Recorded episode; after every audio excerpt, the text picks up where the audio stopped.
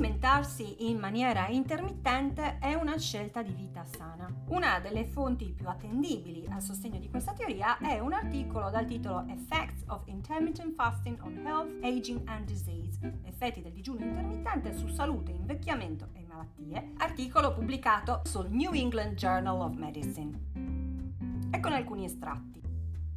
Ci sono sempre più prove a sostegno del fatto che alimentarsi per un periodo di 6 ore e digiunare per 18 provoca uno switch metabolico che aumenta la resistenza allo stress, allunga la vita e diminuisce l'incidenza di alcune malattie, tra cui cancro e obesità. Il processo è reso possibile dall'esaurimento delle riserve di glucosio e dal ricorso al grasso come fonte energetica. Le evidenze più solide indicano la preservazione di un corretto stato di salute delle cellule a livello di tutti gli organi. Questo migliora la regolazione della glicemia, riduce la risposta infiammatoria e aumenta la resistenza allo stress ossidativo. Sulla base di quattro studi condotti sia su modelli animali sia sull'uomo, si evince che il digiuno intermittente ha anche ridotto la pressione sanguigna, i livelli di lipidi nel sangue e la pressione cardiaca riposo. Il digiuno intermittente parrebbe anche favorire il mantenimento della salute cerebrale e avere così un potenziale ruolo preventivo